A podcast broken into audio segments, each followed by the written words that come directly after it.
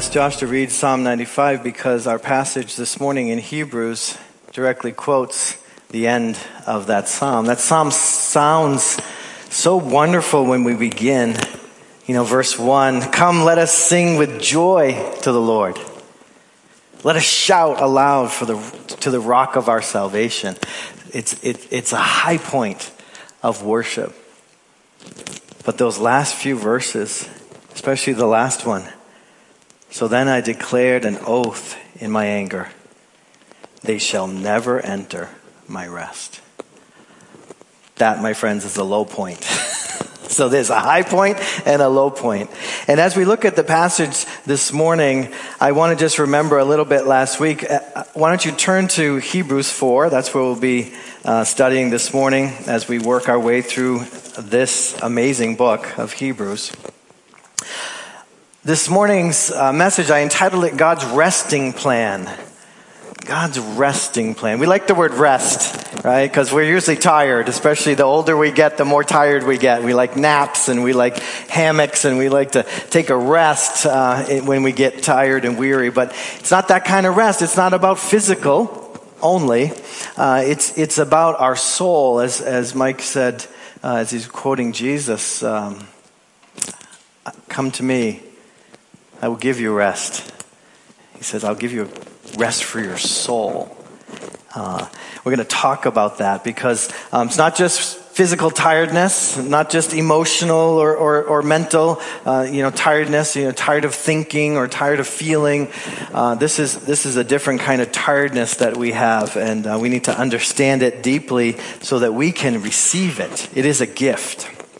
As you remember last week's sermon, Pastor Mike showed us how the preacher of Hebrews, this Hebrew sermon that we're reading, how he reminded his people of two times in the past in which God's people had faded from their faith. It's not the only two times, but it's two major times that are brought up for us here in, in Hebrews chapter 3. We're still kind of talking about that as we work our way through chapter 4. We were encouraged last week to, by the scripture, to make sure that we would um, pay attention to the unbelief in our lives. That was in uh, chapter 3, verse 12. To notice it, to not, to not let it just uh, be there, but to, but to pay attention to it, to, to, to manage it. Um, we want to we want to make sure that as we take care of it, um, we understand where it comes from. Where does our, where does our unbelief come from? And how does God's word remedy it? How does faith in what Jesus has said or what God has done remedy that? Because if we're not careful, our faith will fade like the, the people in the Old Testament that we read about. The other thing that uh, Pastor Mike pointed out to us is that in order for it not to fade, in order for us to, to be, you know, growing in our faith, we need to encourage one another daily, every day. Not just on Sundays, but every day. That was from verse uh, 13 of chapter 3. We need to preach the truth to each other. We need to keep reminding each other that even in the midst of our struggles, even in the midst of the difficulties, hope is not lost. Hope has a name, right? And his name is Jesus. You know, Jesus has brought us hope even in our trouble, even in our difficulties, even in times of persecution. So as, as Bible believing, biblically sound believers in Christ, we know that learning from the Old Testament, learning from the past will help us to thrive as believers in our present life and in the future. The preacher of Hebrews also knows this and is actually continuing in this practice which Jesus began. If you remember Jesus' ministry here on earth, after his resurrection, he walked with his disciples on the Emmaus Road, and those were some sad and, and, and discouraged disciples on that road. And he walked with them and he began to unfold for them or to teach them how to read the law, how to read the Old Testament prophets in light of Christ, in light of salvation and the cross. Learning to see Christ there in the Old Testament, and then understanding the redemptive history of the whole world and of God's people. It's all tied together. It's one story. It's not two different stories. It's got many different authors, but the Holy Spirit is the ultimate author who's written this word for us. We see the Apostle Paul does this as well.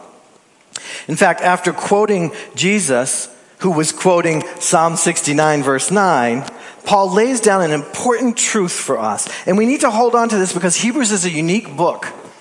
There's a lot of references to the Old Testament in Hebrews. Sometimes that's why we're intimidated by this book. We think, oh, I don't know enough about, you know, the high priesthood or sacrifices and things from the Old Testament. So I'll stick with, you know, easy stuff like the Gospel of Mark, you know. I'll stick over there because this gets complicated, this deep theology, this doctrine about Christ. It's important for us. And so in Romans 15:4, Paul says, such things are written in the scripture long ago to teach us. They're not just written to bore us or to make us confused or to make us overwhelmed. They're, they're written to teach us. And the scriptures give us hope and encouragement as we wait patiently for God's promises to be fulfilled. Do you know that, people? This whole book, the whole Bible, from beginning to end, is written to teach us and to help us to persevere, to continue to have hope and encouragement no matter what our circumstances. So, whatever your circumstances today, the thing that's troubling you, the thing that's troubling your family, the thing that's troubling our, our world, those things, in light of God's revelation and His entire scripture, in the midst of those things, we can still have hope. Because hope has a name, and His name is Jesus, right? We know that in Christ, all of these things are working their way out to bring about God's perfect will. So, let's look at our passage today. It's, it's Hebrews chapter 4, verses 1 through 11. As I read it, I want you to notice some important things with me. All right? We're just going to look at this passage together. I want you to see something. In fact, kids, I want you to, I want you to get your fingers out, you know, so that you can count on your, on your fingers. Adults, you can do this too. But this is a fascinating 11 verses because in these 11 verses, the word rest is listed 11 times. I think God's trying to get a point across to us.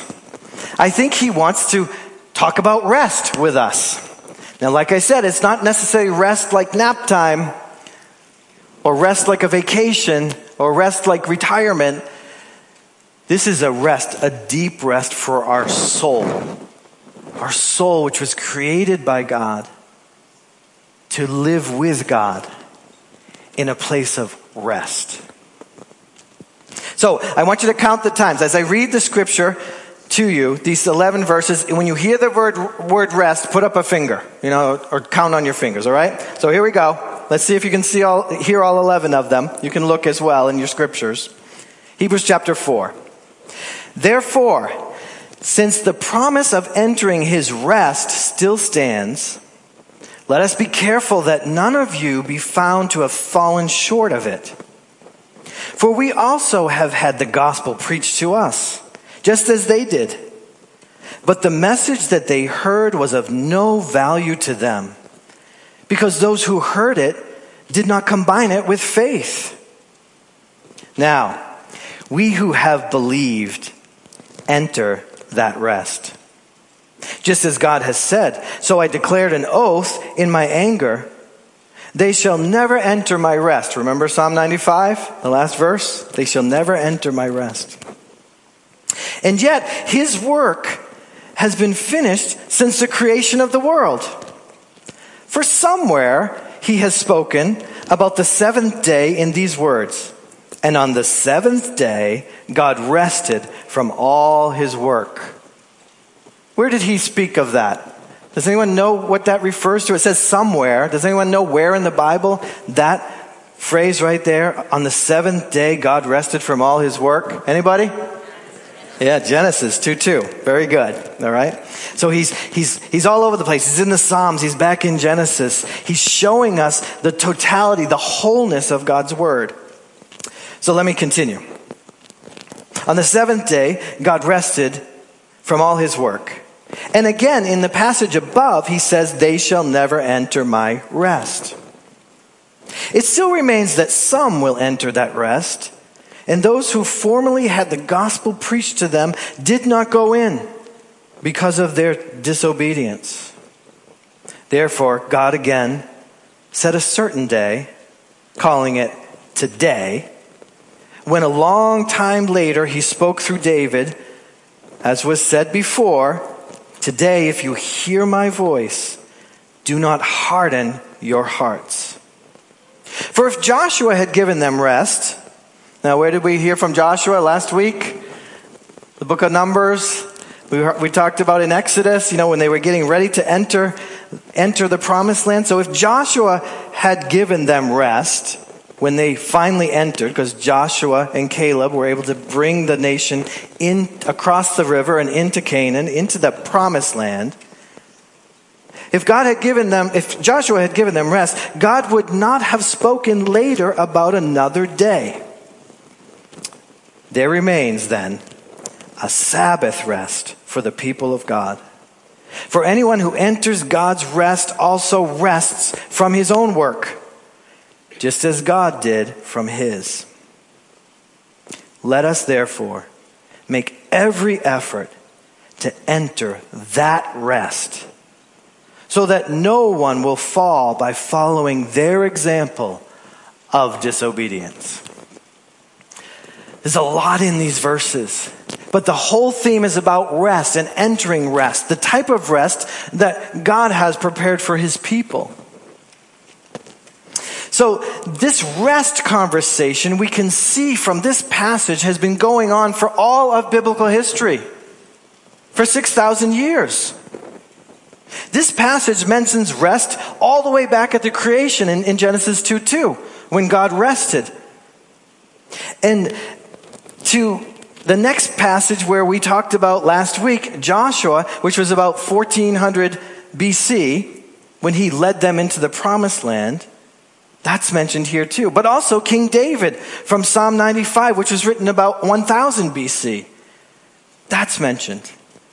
All the way to the writing of Hebrews, which was written before 70 AD, all the way to February 21st, 2021, which is today, and the Sabbath rest, which is theologians say refers to actually after the second coming of Christ, when God sets up his kingdom with a new heaven and a new earth. The entire history of our Bible, of our belief in God, of the revelation that God has given us, talks about rest from Genesis to Revelation. And Jesus himself talks about rest. Come to me, all who labor and are heavy laden. I will give you rest. It's not selling it. He will give it to you. It's a gift. I will give you rest.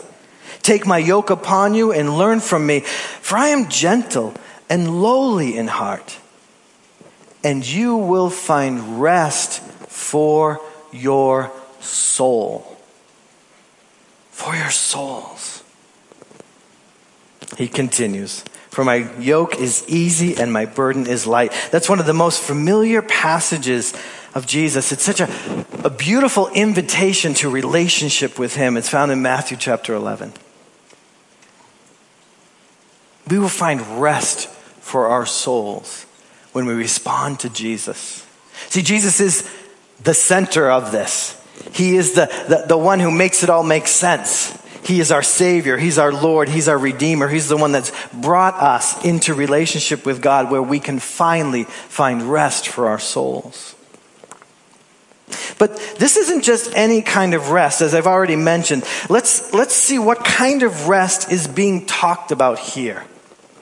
Now look back in the passage. I want you to see that in verse 1 it's called his rest. So, therefore, it says, since the promise of entering his rest still stands. Who's, who's him? Who are we talking about? God. So it's God's rest. So this isn't like Tom's rest or Laura's rest or Heather's rest. It's, it's God's rest. It's a whole different kind of rest, right? God Himself created it, and God is the one who, who maintains it. So, verse 1 talks about it being His rest.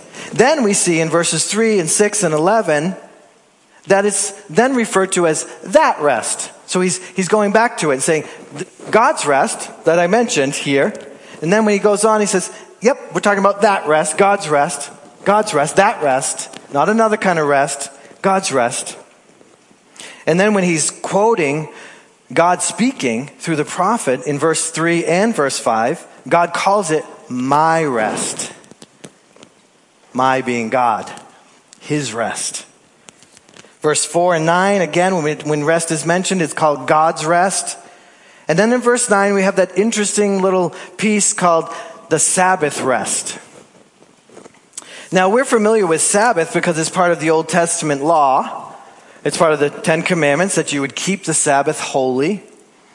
And Sabbath was a day of rest. It was a time when they were to stop all their labor and remember who really provides for them.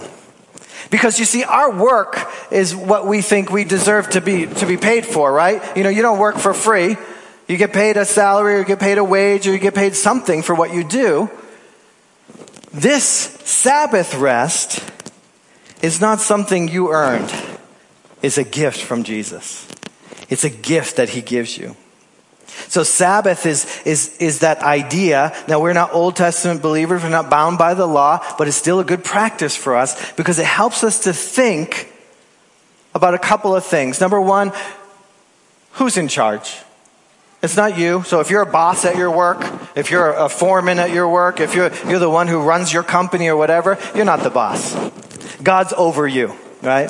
It, it gets our authority structure straightened out when we stop and we stop working and we sit for a minute and we get still before God and we connect our whole self with Him through prayer or through the Word and we begin to understand oh, yeah, I'm not just a mailman. I'm not just a nurse.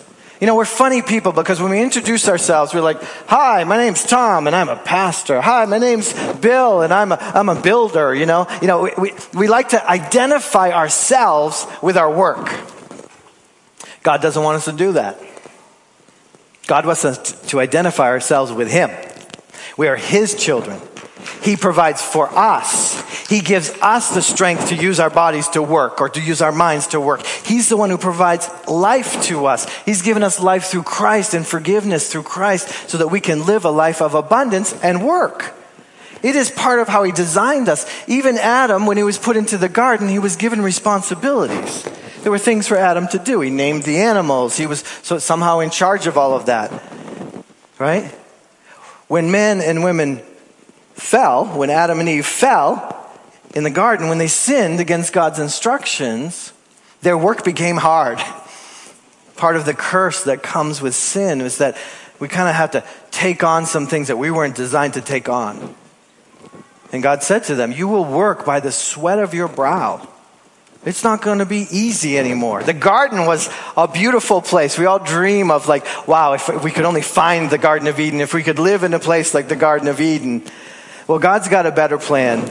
If you read all the way through the end of the Bible, He's creating a place that there is no more sorrow, no more sadness, no more sickness, no more disease, no more sin. He's creating another place. It's called the city of God or the kingdom of God. And there's gardens within it, there's trees within it. But, but we are headed there. And that is the Sabbath rest, the final resting place for God's people. We're not going to be dead there. We're going to be alive more than we've ever been alive when we are in His presence. And we are free from these shells, these, these, these bodies that He's given us that have had to live and, and work and, and tire ourselves out in the struggle that we have here on earth. You see, rest in the Bible means a great deal more than taking a nap or going on a vacation. You got to get this straight in order to understand God's word and understands God's plan, which is revealed to us in his word. We all know what it means to rest our bodies or to rest our minds. In fact, for several hours every day, you sleep. Hopefully, if you don't have insomnia, but you sleep. When you sleep, who's in charge? Not you, because you're sleeping. God's in charge. He's keeping your heart beating and your lungs breathing. your circulation going. So every day you rest and God's in control. Now, some of you don't sleep too much because you're trying to be in control too much during the day, and you need to let that go. You need to say, God's in control. I can rest peacefully in Him. You know, Jesus is thinking about what we really need when He says, I will give rest for your souls. I will give rest for your souls. That's what we really need. Because entering into rest means enjoying and entering into God's full plan of salvation. God's plan of rest and restoration. He will restore creation after the fall and sin has corrupted it and corrupted us. Jesus has come to restore it. If you think about the word rest and the word restored, the word rest is at the very front of the, that word, right? Rest, ord, restored right? This is, this is a connection with how God is working in us. Rest is part of His plan to restore us to Himself. Rest represents a restored relationship between you and God, between God and mankind. Now there's rest. We're not at war with God anymore. Once we were His enemies, but because of Christ, we now have peace. Peace is a, another one of those words that we're looking for. Peace is one of those beautiful words, like rest. You see, Jesus has done the work for us so that we may rest in Him, in God. In the biblical sense, you see, sin has separated us from God, but Jesus then took away our sin through the cross and restored for us a relationship with our Heavenly Father where our identity now lies. Your identity is not in your job. It's not in the house you live in or the car you drive. Your identity as a child of God is in Christ, in God. You're, that's who you are. That's what your soul is longing for. So when you try to fit something else in there instead of God, you try to fit money in there, you try to fit vacations in there, you try to fit a, a sports car in there, you try to fit, you know, a trophy wife in there. It's not made for that. Your soul is made for God, and it will only rest in God through Christ and through the forgiveness of sins that Christ has come to give us. See, Genesis and Revelation and the whole book, the Bible, reveal that rest was meant to be a living relationship in God's presence, in God's dwelling. If you remember when we studied the Old Testament, we talked about the tabernacle as well as the temple, that there are these places where, where God wanted to, to, to meet with us, with Moses, with the high priest, with his people. And so this is all built into the structure of how God has built rest into his plan. First in Eden, and finally in that new kingdom, the heaven, new heaven and new earth, and the preacher of Hebrews desperately wants his people to make it through their hard times to that true place of rest with God. They're going through a hard time. You're going through a hard time. We're all going through a hard time. But we are to persevere because we know that God has a plan and we won't always be in a hard time. It won't always be like this. You won't always feel like this. You won't always have these thoughts bombarding you. There will be a place of peace and rest with God in the fullness of God like you've never experienced that God has promised you in Christ. And if you hold on to that hope, you will get there. Do not abandon that hope. That's also part of this passage here. This metaphor of rest is referring to God's absolute blessing on you. The blessing of safety, the blessing of security, the blessing of salvation in Christ. Hebrews 4 brings Christ right into the center of this biblical teaching of rest. It's not a rest from all the trials and tribulations and troubles in this life. In fact, Jesus himself told us, in this world you will have trouble but take heart because I have overcome. I have overcome this world of trouble, right? That place of overcoming is a place of rest in Christ. We, we have some troubles and tribulations here, and those things are working in us to sanctify us, to make us mature, to help us to understand who we are in Christ and live that out. But we won't always be here in this place. One day we'll be walking those streets of gold in God's heavenly kingdom. See, God's people are made for that eternal state. That's why this world doesn't feel right to us in Christ. It doesn't seem right. It's all broken in so many ways, and, and we're, we, we struggle with that. Some of us, we get overwhelmed with that because we're like, this doesn't seem right. Well, it isn't right. And it will only be made right when Christ comes and makes it right. Right? In the meantime, we live in relationship with Him and as people of justice and a people of love and of people of forgiveness in a world that is broken and needs justice and needs forgiveness. We're little lights, we're little agents for God. But one day He will come when that trumpet sounds. And this forward looking call to God's rest is found right here in this book. In fact, in Hebrews chapter 11, verse 16, it says that the patriarchs, so for them, the patriarchs are like Abraham and Isaac and Jacob and Moses and, and all of the people of God who came before, desired a better country, it says in Hebrews 11, 16. A better country. Better than the promised land. It says, that country is the heavenly one. Do you desire a heavenly country? A heavenly place to live? I hope you do. Your soul longs for it. So let's go on here with this passage. How do we earn that kind of rest? Well, you don't earn it. You don't earn it at all, right?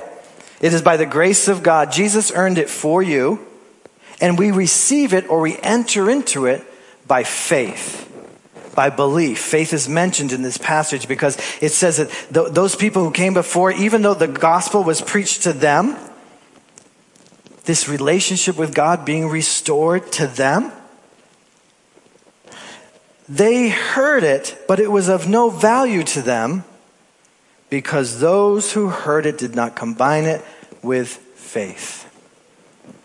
They didn't believe it. They didn't trust it. Think about the, you know, the, the promised land scenario that, that Mike preached on last week. When they came to that, that river and they crossed over, those spies went over and they looked around and it was a beautiful land. It was flowing with milk and honey. The grapes were gigantic. You know, it was, it was very, very fruitful place. But also there were some people residing there who looked big, who were big, bigger than the Israelites. And so they became fearful and they did not believe that God would give them the victory. Fear is our enemy in this fight for rest. When fear gets in, or doubt, or unbelief, we begin to shrink back. We're no longer bold and, and, and confident in God. We become, they, they said in that passage um, that, that they looked at themselves and they said, We are like grasshoppers compared to them. So like these little tiny insects that can get squashed, you right? So, so they, they didn't look to God, they looked at themselves and they said, We can't do this. Do you know how many times a week I, I go through that? I say to myself, I can't do this. And God says, That's okay, I'll do it. We'll do it together. I'll give you the strength. I'll give you the help. I'll give you the wisdom. I'll give you the compassion that you need. You can do this with me. But you're right. You can't do this without me. And so that's what happened there. They, you know, they were like, oh, we can't do this because they forgot who was with them. People, do not forget that God is with you. He never leaves you. He is on your side. He has favor on you because of what Christ has done for you and for me. We find rest in God. So we don't earn it. Jesus has earned it for us, and that has been God's plan all along. He is the rescuer. And true Christian living is characterized by an ongoing, living, growing, tested, and tried faith in Christ alone. Not in yourself, not in your own works, not in what you can accomplish, but in what Christ has accomplished and has promised you in Christ. It is by faith in Christ that we enter into rest now, and we will enter into that final Sabbath rest then. We're in the already but not yet part of life, right? Already we have received salvation, but we have not yet seen the fullness of it that we have been promised in God's Word. You understand that, right? We've talked about that many times here in our, our sermons. So I need you to notice the connection here between hearing the good news and faith or belief or trust. You can use any of those words. You know, they're sort of interchangeable, right? Trusting God, believing His word, having faith, even when you can't see it, to know that it's true. When these are combined, you enter into rest, even today. When you take God for His word, regardless of what the situation looks like, you rest. You trust. You say, God can do it. Look what He's already done. And look what He's promised us to do. You can rest in that. Even today. Is that the full Sabbath rest, the promised rest that's out ahead of us? Not yet. We're not there yet, but you can even rest today. Verse 3 is, is very interesting the way that it's written. Now we who have believed enter that, God's, enter God's rest. We who have believed enter that rest. So we're, we're already entering it. Notice that. Now, how did those people miss this rest? Well, we have to watch out for a few things. They did not value the gospel. When it was spoken to them, they, they devalued it. They thought, well, this can't be it. There must be something else. This seems too simple. I have to receive this gift from God through Jesus? Yes, you do. But then what? That's it. Then you believe. Then you walk in that belief. You trust in God to fulfill that belief. That's what it means to value the gospel. It is the most important message you need to hear. And when you've heard it, continue to value it. Never devalue the gospel. If someone comes with another message, scripture tells us, don't listen. There's just one gospel through Jesus Christ. They did not have the faith or the trust in God to believe that that was the way to heaven. That was the way to rest.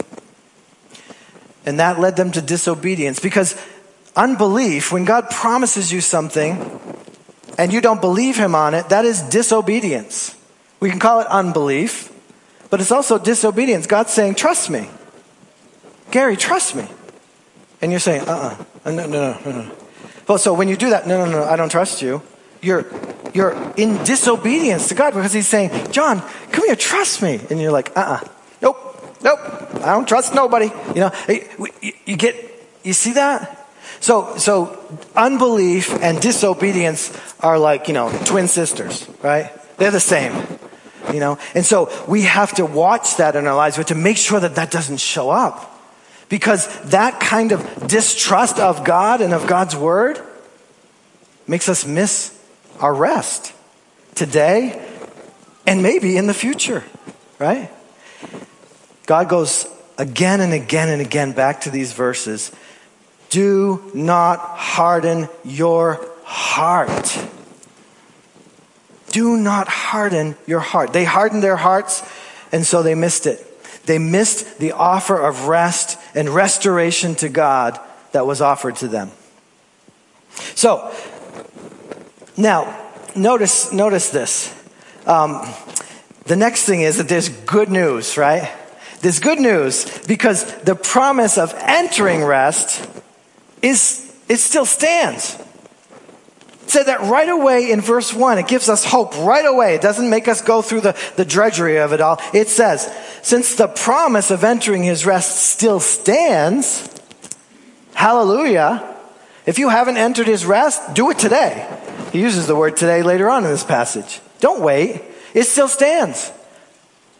There will be a day, they call it Judgment Day, when the clock runs out with God. He says, okay, we're going we're going to be done with this world and this system and all that's been going on here. And we're going to come before Him and stand. And if you stand in Christ, the promises of Christ, the blessings of Christ, the salvation, the eternal life through Christ is yours. because you trusted in Christ. But if you stand in anyone or anything else, or in yourself, you won't stand. You won't stand. You'll miss it. So the good news is that today, the promise of entering his rest still stands. Today, let us be careful that none of you be found to have fallen short, it says. Now, today, we who have believed can enter that rest. So let us make every effort to enter that rest today. Just as David urged his people, King David in the Old Testament, in the Psalm 95 that was read to us, he urged his people to respond to God in faithfulness in his today. In Hebrews, we hear the preacher saying, Today. And I want you to hear me this morning saying, Today. It's today is the day of salvation. Today is the day that you can enter into rest with God. You can be restored to your creator. You can become the child of God who has this great heavenly father who watches over and cares for and protects and provides for. Not just now, but for an entire eternity, which is forever and ever and ever and ever. You can have that today by putting your faith in Christ. Today. Not tomorrow. A lot of people like to put it off especially young people. Listen to me. A lot of you say, when I'm older, like my parents or grandparents, then I'll get right with Christ. Then I'll like walk with Jesus. But now I want to have some fun. And you get into all that rebellion and craziness and wild lifestyle, and pretty soon it captures you and you can't get out.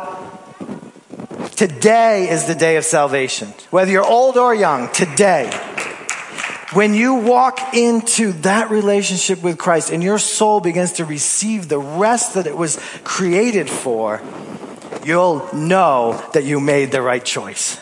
You'll be free from guilt. You'll be free from shame. You'll be free from bondage. You'll be free from the, the images that are in your mind, the things that have been put on you, the things that have been said about you that were not true. You'll be free from lies. You'll be free from addictions. When you walk into rest, you begin a process of being fully restored to be who God created you to be. Not to be who your parents created you to be, not to be who your school created you to be or the culture created you to be, to be who you're supposed to be in Christ. And that is the best you that you could ever be. So as we look at this offer today, let us not harden our hearts. Respond to God in faith today. How do we enter in? Well, we'll end with this slide. Be careful. That's what verse 1 says to us. Since this promise still stands today for you, be careful.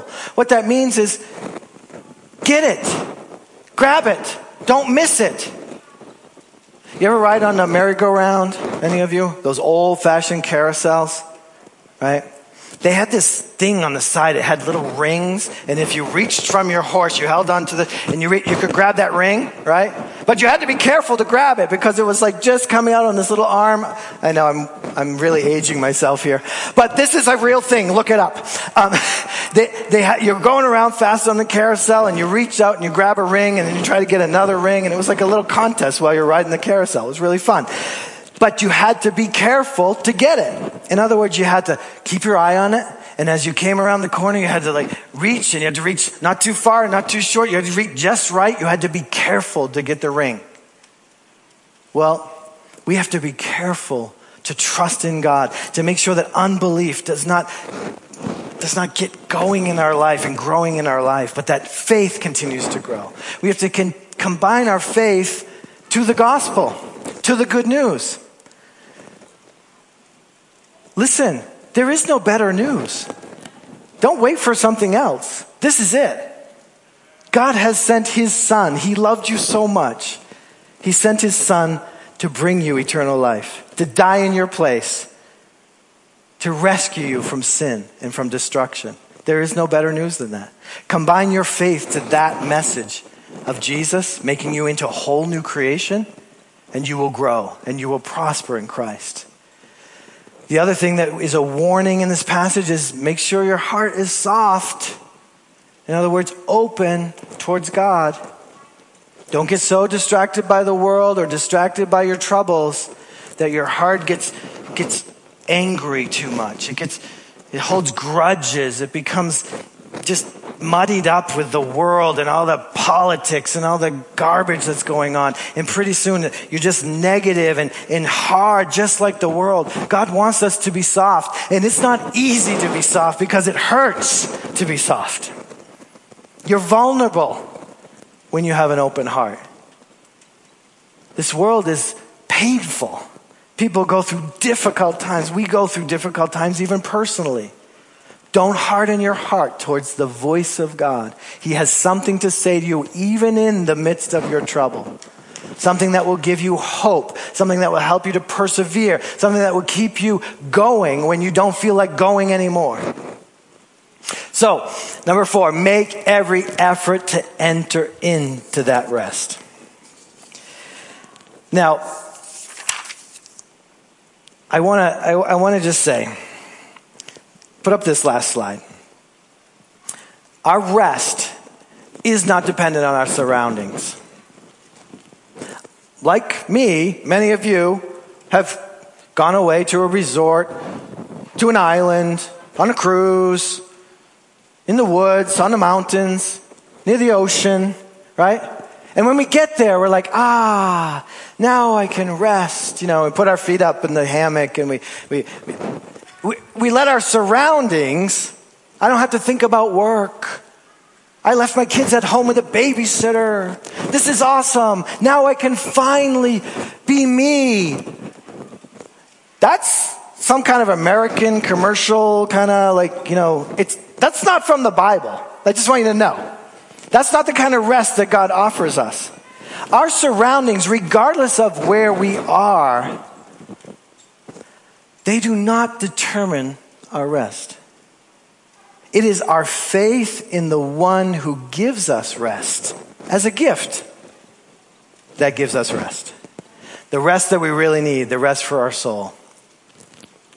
I want you to look at this passage again and look at it and look at it and look at it this week because in it is a, is a secret, is, is, is like a spiritual secret. I can't quite figure it out. It's a little bit like a Rubik's Cube for me. I think I got it straight and then I, then I say, well, wait, what about this and what about that?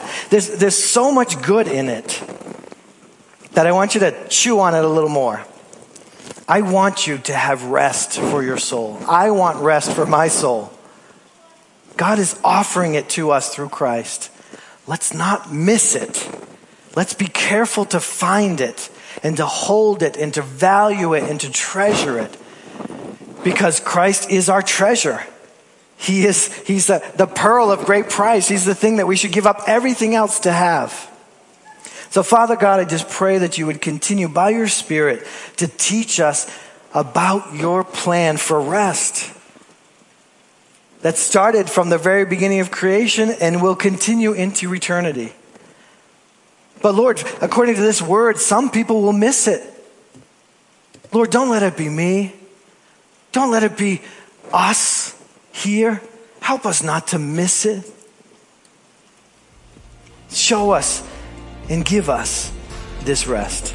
Through Jesus Christ, we pray. Amen.